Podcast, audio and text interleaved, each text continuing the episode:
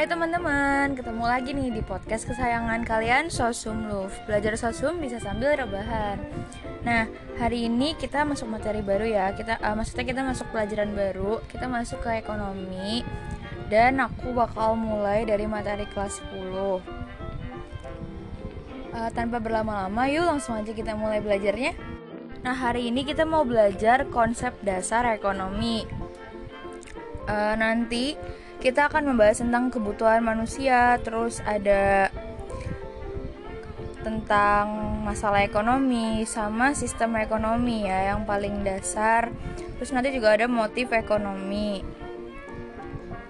Langsung aja kita mulai yang paling pertama itu adalah tentang kebutuhan manusia. Nah, eh, kebutuhan itu apa sih? Kebutuhan itu kan uh, segala sesuatu barang dan jasa yang diperlukan manusia untuk menjaga kelangsungan hidupnya kan. Nah, itu kan pasti kan kita dalam hidup sehari-hari tuh kita selalu butuh apa pun.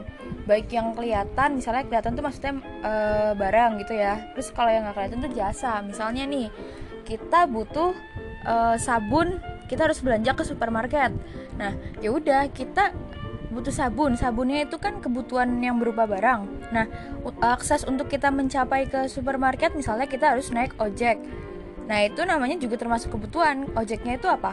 Kebutuhan jasa. Nah, kayak gitu ya. Terus kebutuhan itu dibeda-bedain lagi nih, maksudnya digolongkan lagi ya. Jadi ada kebutuhan menurut intensitasnya, kebutuhan menurut sifatnya, kebutuhan menurut waktu pemenuhannya, kebutuhan menurut subjeknya dan menurut sumbernya. Nah, langsung aja kita lihat kebutuhan menurut intensitasnya ya. Kebutuhan ini tuh ada tiga, ada primer, sekunder, sama tersier. Nah, kita lihat dulu primer. Primer itu kebutuhan yang harus dipenuhi oleh seorang manusia. Kenapa? Karena dia sifatnya pokok banget ya, benar-benar harus pokoknya ya misalnya apa? Misalnya ya sandang pangan papan gitu. Kita pasti butuh tiga aspek itu untuk hidup ya. Nggak mungkin kita nggak punya sandang. Ya kita mau berpakaian dengan apa? Nggak mungkin kita nggak punya papan. Kita mau tinggal di mana gitu? Kita nggak punya pangan. Terus kita mau makan apa gitu kan? Nah itu kebutuhan pokok ya atau kebutuhan primer.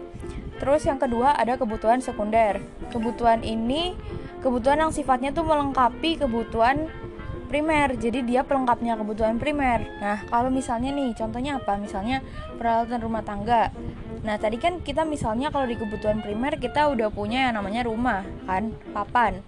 Nah kebutuhan sekunder ini pelengkapnya. Misalnya ya tadi itu barusan aku sebutin peralatan rumah tangga. Jadi ini pelengkap. Sebenarnya boleh iya boleh enggak. Yang penting kita yang harus dipenuhi itu kan kebutuhan primer Nah peralatan rumah tangganya misalnya apa? Misalnya kita butuh televisi gitu, kita butuh perabotan, lemari apa gitu dan sebagainya ya. Hmm, itu kebutuhan sekunder. Terus ya terakhir ada kebutuhan tersier. Ini kebutuhan yang sifatnya untuk kepuasan ya. Jadi ini uh, ter apa? Identiknya sama barang-barang mewah. Jadi kalau misalnya nggak dipenuhi kebutuhan tersier ini ya nggak masalah sebenarnya. Ini cuma buat untuk kepuasan. Misalnya apa? Misalnya barang-barang mewah yaitu kayak mobil perhiasan terus barang-barang berharga gitu deh pokoknya ya. Misalnya gadget yang super mahal padahal kan gadget itu yang biasa-biasa aja udah bagus juga ada ya nggak harus yang mewah atau berkelas gitu Terus yang kedua ada kebutuhan menurut sifatnya. Itu ada jasmani sama rohani. Kalau jasmani udah jelas nih kebutuhan yang dibutuhkan oleh raga manusia atau badan ya. Ya misalnya apa? Misalnya tadi makan, minum, pakaian. Nah itu masuknya uh, yang dibutuhkan oleh raga kita. Terus kalau kebutuhan rohani, kebutuhan dari jiwa manusia. Misalnya apa? Misalnya hiburan, rekreasi, ibadah ya ini paling penting ya. Nah itu tuh contoh kebutuhan rohani. Yang ketiga ada kebutuhan menurut waktu pemenuhannya. Ada masa sekarang dan masa yang akan datang. Kalau kebutuhan masa sekarang itu kebutuhan yang harus segera dipenuhi tapi ini beda konteks ya sama kebutuhan primer. Kebutuhan masa sekarang tuh yang harus dipenuhi gimana maksudnya? Yang yang emang harus gitu misalnya uh, kalian punya adik lagi demam dan kalian harus kalian butuh obat. Nah itu harus dipenuhi sekarang dong karena adik kalian lagi demam gitu ya konteksnya. Terus kalau misalnya kebutuhan akan datang itu uh, pemenuhannya bisa ditunda lah maksudnya. Misalnya apa? Misalnya menabung. Uh, maksudnya di sini tuh bisa ditunda tapi kita tetap, tetap harus memikirkan uh, apa yang harus kita mulai dari sekarang Terus yang keempat ada kebutuhan menurut subjeknya yaitu ada kebutuhan individu dan kelompok. Kalau kebutuhan individu itu kebutuhan yang diperlukan oleh pribadi ya. Misalnya pakaian, makanan, itu pasti ya misalnya nih kita temenan. Kita temenan sama teman kita, kebutuhan kita pasti beda dong pakaiannya. Nggak mungkin kita mau satu pakaian berdua sama dia apa pakaian kita mau sama persis kan tergantung kebutuhan atau makanan kita. Misalnya dia lagi sakit gigi harus makan bubur. Ya masa kita sama-sama butuh bubur juga? Kan enggak kalau kita nggak sakit gigi. Jadi kebutuhan itu ada yang pribadi. Maksudnya pribadi itu antar individu sendiri-sendiri gitu ya masing-masing. Terus kalau kebutuhan kelompok itu kebutuhan yang digunakan untuk kepentingan orang banyak. Misalnya apa? Tempat ibadah jelas. Nggak mungkin satu rumah ibadah cuma dipakai oleh satu orang. Ya penuh dong kalau gitu rumah uh, sama rumah ibadah ya terus jalan raya juga ini pasti. Ini kan sarana umum ya ini ya. Nah terus ada yang namanya kebutuhan menurut sumbernya.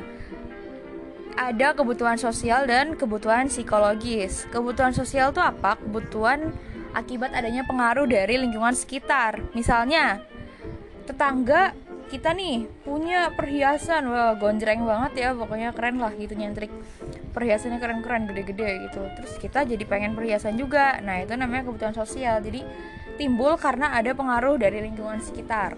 Terus kalau kebutuhan psikologis itu kebutuhan yang murni timbul dari nurani seseorang.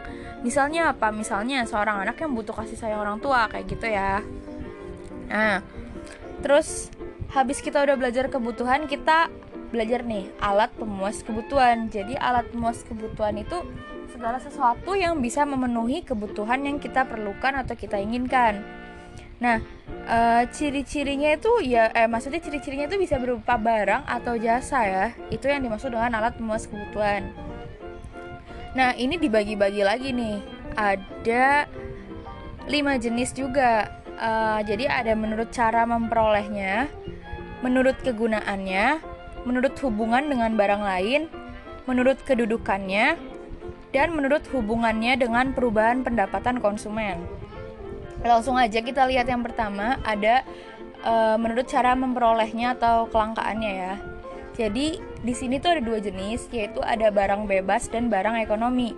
Barang bebas itu barang yang untuk mendapatkannya tidak membutuhkan pengorbanan. Contohnya apa? Contohnya air dari pegunungan. Ya kita kan kita dapetin air itu ya udah. Pasti kalau misalnya air pegunungan ya udah ngalir gitu aja kan. Terus misalnya udara untuk bernafas. Siapa sih sejak kapan udara bayar? Kecuali kita harus masuk rumah sakit kita harus dioksigen nah itu baru. Tapi kalau misalnya kita masih bisa menghirup udara ini termasuk udara yang barang bebas ya. Terus kalau barang ekonomi itu kebalikannya barang bebas. Barang ini untuk mendapatkannya butuh pengorbanan. Misalnya apa? Air minum dalam kemasan ya bukan air dari pegunungan yang murni. Air minum dalam kemasan kan kita butuh pengorbanan. Pengorbanannya apa? Bukannya kita pengorbanannya bukan yang kita harus mendaki gunung bukan. Pengorbanannya ya kita membeli kan? Berarti kita mengeluarkan uang itu pengorbanannya. Terus kalau menurut kegunaannya itu ada barang produksi sama barang konsumsi. Kalau barang produksi adalah barang yang digunakan untuk menghasilkan barang lain. Loh kok bisa barang menghasilkan barang? Oh bisa, contohnya apa? Contohnya tepung untuk membuat kue. Terus ada yang namanya barang konsumsi. Barang konsumsi itu barang yang bisa langsung digunakan untuk memenuhi kebutuhan manusia. Ya misalnya kita beli batagor untuk cemilan. Nah itu kan batagor kita beli di abang-abang udah siap makan, gak usah kita ubah lagi. Mau batagor mau dijadiin apa lagi? Mau dijadiin batagor versi apa lagi? Enggak kan? Batagor kan siap konsumsi gitu, misalnya ya. Terus yang ketiga, yang menurut hubungan dengan barang lain, ini ada yang namanya barang substitusi sama barang komplementer. Substitusi yaitu artinya apa? Barang yang berfungsi sebagai pengganti barang lain kan? Jadi barang ini bisa menggantikan barang lain. Misalnya, kalau kita nih di rumah ada tamu datang, Nah biasanya kita suguhinnya apa? Suguhinnya kopi misalnya nih karena tamunya bapak-bapak ya. Eh kopinya lagi habis di rumah. Ya udah nggak ada salahnya kalau kita nyuguhin teh karena teh sama kopi bisa uh, bisa menggantikan gitu loh bisa saling menggantikan. Terus contoh lainnya kalau nggak ada beras kita bisa makan singkong yang lumayan mengenyangkan ya. Nah itu contohnya. Terus ada yang namanya barang komplementer. Barang komplementer itu bukan barang pengganti ya. Kalau tadi barang pengganti kan substitusi. Kalau komplementer itu pelengkap. Misalnya nih tadi ya ada tamu gitu kita mau nyuguhin kopi. Kan nggak mungkin kan pakai kopi kopinya doang yang kita suguhin. Pasti kita bikin kita bikin dulu kita seduh dulu kita pakaiin gula apa susu biar jadi kopi biar nggak pahit jadi kopi susu gitu kan. Nah gula atau susu ini yang untuk uh, menambah ditambahkan di kopi ini adalah barang komplementer alias barang pelengkap. Terus kalau menurut kedudukannya ada barang dasar, barang setengah jadi, barang jadi, dan barang penolong ya. Langsung aja kita bahas barang dasar itu apa. Barang dasar itu bisa disebut juga barang mentah. Jadi barang ini belum uh, belum ngerasain, belum ngalamin proses apa pun, proses produksi apa pun ya. Maksudnya belum diolah sama sekali ya. Udah barang mentah aja gitu misalnya apa misalnya minyak mentah kan dia nanti bisa dibuat buat minyak tanah atau buat bahan bakar ya kayak gitu jadi yang belum diolah sama sekali yang masih murni terus kalau barang setengah jadi misalnya apa barang yang udah mengalami pengolahan sebelumnya dari bentuk barang dasar jadi ini udah nyampe tahap pertama lah atau udah setengah jadi gitu intinya misalnya apa misalnya getah karet kan Nah, getah karet ini kan diambil dari pohon karetnya langsung tuh. Nah, itu nanti bisa diolah jadi apa? Jadi ban gitu kan. Hmm. Terus ada lagi contoh lainnya itu kalau untuk barang setengah jadi tuh benang. E, benang itu, eh, maaf, maksudnya barang setengah jadinya itu kain. Nah, kain itu kan terbuat dari susunan benang-benang kan.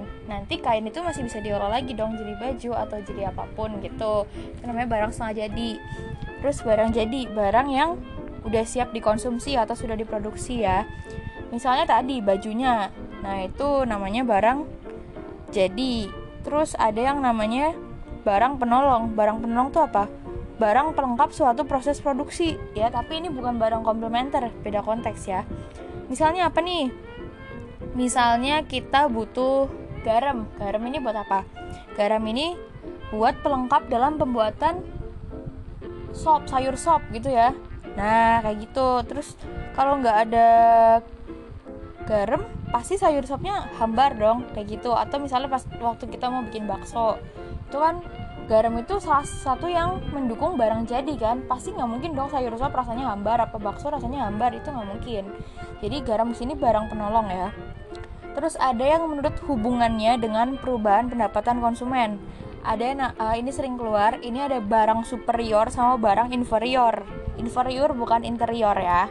Barang super, superior itu apa? Barang yang di mana kalau pendapatan konsumen pendapatan pembeli naik maka konsumen akan membeli barang tersebut lebih banyak. Jadi uh, gajinya orang-orang lagi gede pasti belinya juga uh, tingkat permintaannya juga banyak. Misalnya apa? Misalnya emas. Nih kalau misalnya orang-orang punya gaji besar ya pasti mereka permintaan untuk membeli emasnya pasti lebih meningkat dong karena mereka punya duit. Mereka punya duit maka mereka mampu membeli emas. Nah kayak gitu. Sementara kalau inferior itu pendapatan naik pendapatan konsumen naik tapi uh, peminatan pembeliannya berkurang. Ya misalnya apa? Misalnya sendal jepit.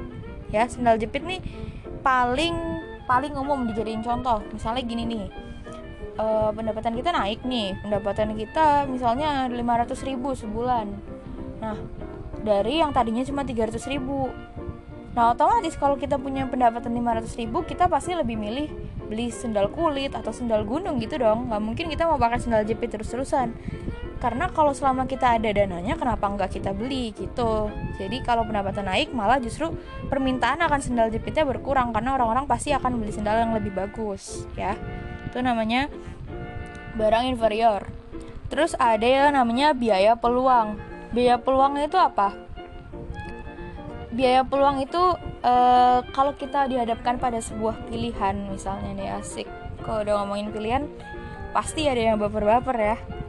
Contohnya apa nih? Kita dihadapin pilihan. Pilihannya itu kita mau kerja di perusahaan A dengan gaji 10 juta tapi capek banget. Atau kita mau kerja di perusahaan B gajinya cuma 8 juta tapi kita bisa pulang cepat bisa cepat-cepat ketemu keluarga di rumah. Terus misalnya yang kita bikin uh, yang kita bikin pilihan yang kita jadiin pilihan itu yang B dong. Karena ya gimana pun juga waktu untuk keluarga lebih penting dari apa pun. Jadi ya udah nggak apa-apa lah gaji 8 juta yang penting bisa pulang cepat. Akhirnya kita milih B nih. Nah, biaya peluangnya itu si A. A itu A itu jadi segala sesuatu yang dikorbankan dalam memilih suatu pilihan itu yang dimaksud dengan biaya peluang. Nama lainnya opportunity cost ya. Terus biaya peluang sama biaya sehari-hari itu beda ya. Kalau biaya sehari-hari itu kan biaya yang kita keluarin untuk melakukan suatu kegiatan atau mendapatkan barang dan jasa tertentu ya itu kan biaya sehari-hari uh, kalau biaya ini cenderung lebih mudah diketahui karena benar-benar dikeluarin secara tunai. Oh ya itu jelas. Karena uh, umumnya kita transaksi untuk kehidupan sehari-hari lebih pakai tunai dong kecuali mungkin dalam hal jumlah yang besar gitu. Terus pasti kita butuh yang namanya kredit atau pokoknya sepengetahuan bank gitu misalnya. Nah biaya sehari-hari itu ada namanya juga. Biaya sehari-hari ini namanya biaya eksplisit jadi itu biaya sehari-hari yang benar-benar dibayarkan alias secara tunai. Terus apa nih bedanya sama biaya implisit? Jadi selain biaya eksplisit ada biaya implisit. Kalau biaya implisit itu e, biasanya cuma berupa kesempatan yang ditinggalkan sehingga tidak memperoleh hasil dari sesuatu yang ditinggalkan. Kita sering mengacuhkan biaya implisit dari laba akuntansi karena biaya implisit hanya dihitung untuk mencari laba ekonomi. Nah, kalau untuk akuntansi ini aku pengen sebenarnya aku pengen ngebahas nanti di YouTube kalau misalnya ada waktu dan kalian masih butuh ya.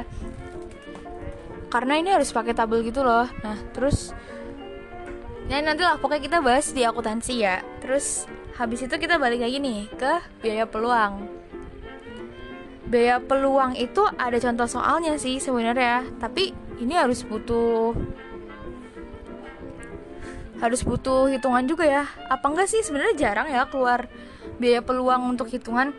Intinya biaya peluang itu yang dikorbanin ya gitu. Misalnya kalian masih kurang jelas kalian bisa lihat di sumber lain. Misalnya kalian punya buku kalian punya guru les atau kalian bisa tanya temen atau bisa tanya mbak Google ya uh, misalnya contoh soal biaya peluang. Soalnya kalau dijelasin di podcast aku yakin ini susah banget dipahamin. Karena emang sebenarnya butuh soal dan video pembahasan gitu sih lebih tepatnya.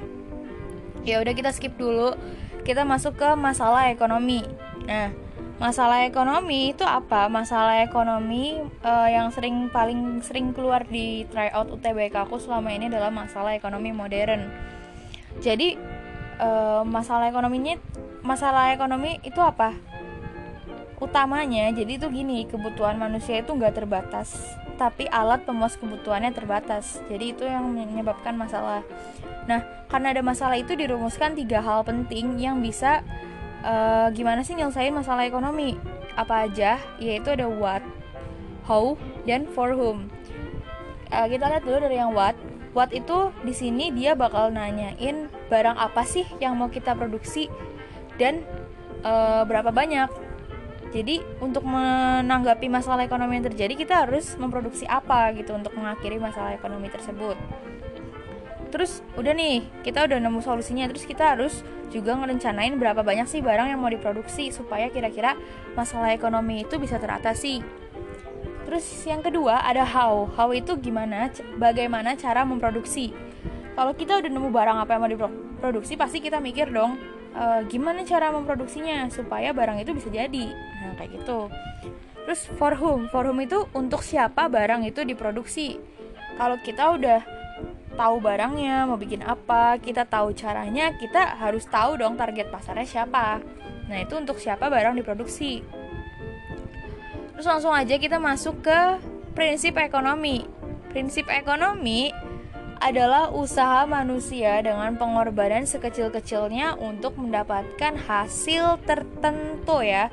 Jadi kalau misalnya ada yang bilang hasil uh, apa maksimal hasil yang sepuas-puasnya itu kurang tepat tapi lebih ke hasil tertentu atau usaha manusia dengan pengorbanan tertentu untuk mendapatkan hasil yang sebesar-besar ya. Jadi sekecil-kecilnya untuk tertentu, pengorbanan tertentu untuk hasil sebesar-besar ya atau ya ada ataunya beda beda kalimat ya oke okay? uh, eh, jadi kalau misalnya kita pakai prinsip yang pengorbanan sekecil-kecilnya hasil sebesar-besarnya itu tuh konteksnya bakal uh, menjelaskan seolah-olah menjelaskan kalau manusia itu serakah dan mengalahkan segala cara untuk memuaskan kebutuhannya. Itu nggak benar ya sebenarnya. Jadi lebih benar yang tadi aku sebutin di pertama itu. Nah prinsip ekonomi itu apa sih? Sebenarnya prinsip ekonomi itu pedomannya manusia untuk melakukan segala tindakan ekonomi. Misalnya nih contoh prinsip ekonomi apa coba? Misalnya siswa lebih memilih makan di kantin sekolah daripada di restoran terdekat karena harga makanan di kantin lebih murah daripada di restoran. Itu prinsip ekonomi kan. E, kalau intinya nih kalau kita lapar, ya udah kita makan apa aja ya ayo jadi selama itu makanan kita nggak alergi atau itu berkenan di mulut kita misalnya nih ada yang e, di kantin jual ayam goreng terus di dekat sekolah kita ada fried chicken fried chicken di restoran ya maksudnya fast food gitu nah eh, sama-sama ayam kan sama-sama ngenyangin kita sama-sama kita juga lagi lapar. Kenapa kita harus milih yang jauh harus keluar sekolah? Kan pasti kita lebih milih yang praktis. Nah itu karena pengorbanan uh, pengorbanan pengorbanan sekecil-kecilnya kan. Pengorbanan sekecilnya ya iya jelas. Dia nggak usah jauh-jauh jalan keluar sekolah. Harganya juga lebih murah kan tapi untuk mendapatkan hasil tertentu. Hasil tertentunya ya adanya cuma ayam kantin gitu. Nggak mungkin dong kita nggak ada pengorbanan. Pengorbanan sekecil-kecilnya kita dapatnya ayam uh, fried chicken fast food. Nggak mungkin karena kita pengorbanan sekecil-kecilnya untuk mendapatkan hasil tertentu. Nah contohnya kayak gitu maksudnya. Terus ada yang namanya motif ekonomi. Motif ekonomi itu apa? Alasan yang mendorong seseorang untuk melakukan tindakan ekonomi Misalnya untuk mencukupi kebutuhan hidup keluarga, ayah sebagai kepala keluarga selalu berusaha bekerja untuk mencari nafkah. Jadi segala sesuatu yang uh, mendorong kita melakukan uh, kegiatan ekonomi ya. Terus motif ekonomi itu ada intrinsik sama ekstrinsik, gue udah kayak bahasa Indonesia aja ya, unsur-unsur gitu ya. Tapi ini beda ya. Jadi kalau motif intrinsik itu melakukan kegiatan ekonomi atas dorongan diri sendiri. Jadi ya udah aku mau kerja itu keinginanku gitu. Tapi kalau misalnya ekstrinsik itu melakukan tindakan ekonomi atas dorongan dari lingkungannya. Pokoknya lingkungan yang bukan berasal dari dalam diri sendiri. Nah motif ekonomi itu yang paling utama ada empat ya sebenarnya. Yang pertama ada mencari laba itu jelas itu mencari keuntungan. Yang dua yang kedua memperoleh kekuasaan yang ketiga, memperoleh penghargaan. Yang keempat, motif sosial. Mencari laba maksudnya kita mencari keuntungan supaya eh, dengan bekerja, misalnya kegiatan ekonomi yang kita lakukan bekerja. Ya, kita pasti ingin mendapatkan gaji. Gaji itu keuntungan dong buat kita karena kita berpenghasilan. Terus kalau memperoleh kekuasaan, misalnya dengan bekerja kita dapat jabatan. Jabatan itu ya udah kekuasaan yang kita miliki di lingkungan kerja tersebut terus memperoleh penghargaan. Penghargaannya misalnya kalau kita dalam bekerja itu kita berprestasi itu poin plus juga. Terus motif sosial. Motif sosialnya apa?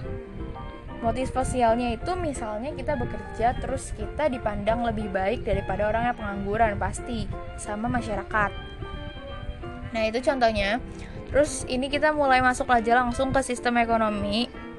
Sistem ekonomi adalah gabungan dari berbagai unsur dan cara yang disatukan untuk mewujudkan tujuan ekonomi suatu negara ya. Ini agak pusing jadi pokoknya sistem ekonomi itu sistem yang dipakai untuk memenuhi tujuan ekonomi suatu negara gitu deh intinya. Terus sistem ekonomi ini ada ada empat ya.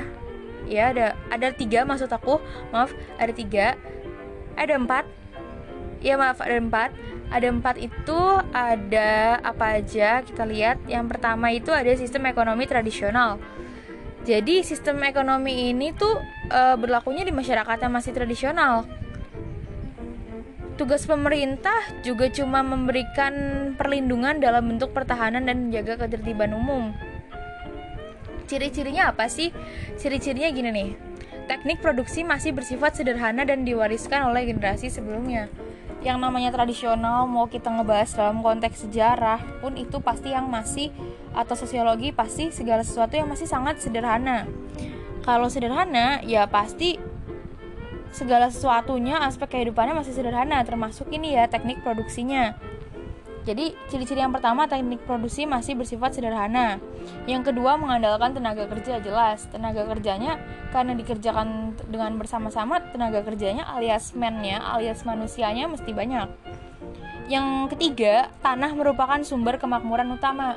Jadi tanah di sini dianggap sebagai segala sesuatu yang dapat menghasilkan yang e, menghasilkan suatu kegiatan ekonomi yang bermanfaat. Jadi kita harus banget punya tanah. Kayak tanah tuh ya pokoknya gitu.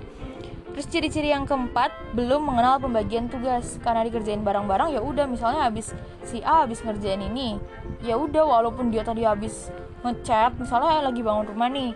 Eh bangun rumah misalnya lagi ngapain ya? Kita ambil contoh ya. Biar simple kita ambil contoh misalnya lagi bangun rumah. Nah si A ini tadinya ngecat terus tiba-tiba dia disuruh ngapain? Disuruh gambar pondasi nih buat yang sebelah sini buat rumah yang sebelahnya. Nah kan itu siapa aja gitu loh. Maksudnya karena dikerjakan bersama-sama ya siapa aja. Jadi nggak ada pembagian tugas. Terus uh, yang kelima kegiatan ekonomi itu dipengaruhi oleh tradisi. Ya karena masih tradisional pasti as, uh, apa segala sesuatu yang bersangkutan dengan tradisi atau adat gitu pasti masih digunakan dalam pelaksanaannya. Nah, ada kelebihan dan ada kekurangannya nih. Uh, kebetulan aku masing-masing punya dua poin. Yang pertama itu ada kelebihannya dulu ya. Kita lihat nih kelebihannya itu gak ada persaingan yang gak sehat karena semuanya kan dikerjain bareng-bareng gitu kan. Gak mikir persaingan, gak ada pembagian tugas. Terus hubungannya individu kalau kita nggak ada persaingan pasti hubungannya masih erat masih sehat ya nah itu kelebihan yang pertama tapi kekurangannya apa kekurangannya karena nggak ada persaingan nggak ada penguasaan akan suatu hal itu teknologinya jadi masih sangat sederhana Nah, teknologi yang sederhana dan pembagian kerja yang belum ada ini akhirnya berimbas pada produktivitas manusia yang rendah. Terus yang kedua, Poin yang kedua, kita punya kelebihan lagi ya, kita bahas kelebihan lagi. Kelebihannya masyarakat merasa sangat aman karena tidak ada beban yang harus dipikul yang tadi aku. Ini ada ada sangkutannya dengan kelebihan yang pertama ya. Karena sama-sama menanggung beban yang sama terus sama-sama bekerja sama gak ngerasa ada beban yang dipikul gitu aman-aman aja fine-fine aja rakyatnya kan juga hubungannya masih erat masih aman gitu Nah, kalau kekurangan yang kedua, mutu barang hasil produksi masih rendah. Ini berkaitan dengan kekurangan yang pertama yang tadi ada produktivitas rendah. Kalau produktivitas rendah, pasti hasil yang di barang uh, mutu barang yang dihasilkan itu pasti rendah. Gak akan sebanding dong. Nah, kayak gitu deh simpelnya.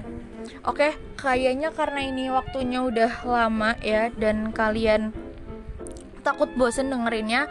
Jadi aku lanjut di podcast selanjutnya habis ini.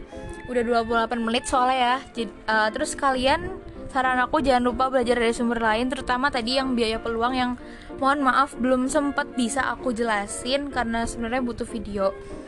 Uh, terus jangan di skip podcast selanjutnya karena kita masih akan ngebahas tentang sistem ekonomi. Masih ada tiga lagi Sampai bertemu di episode selanjutnya. Have a nice day.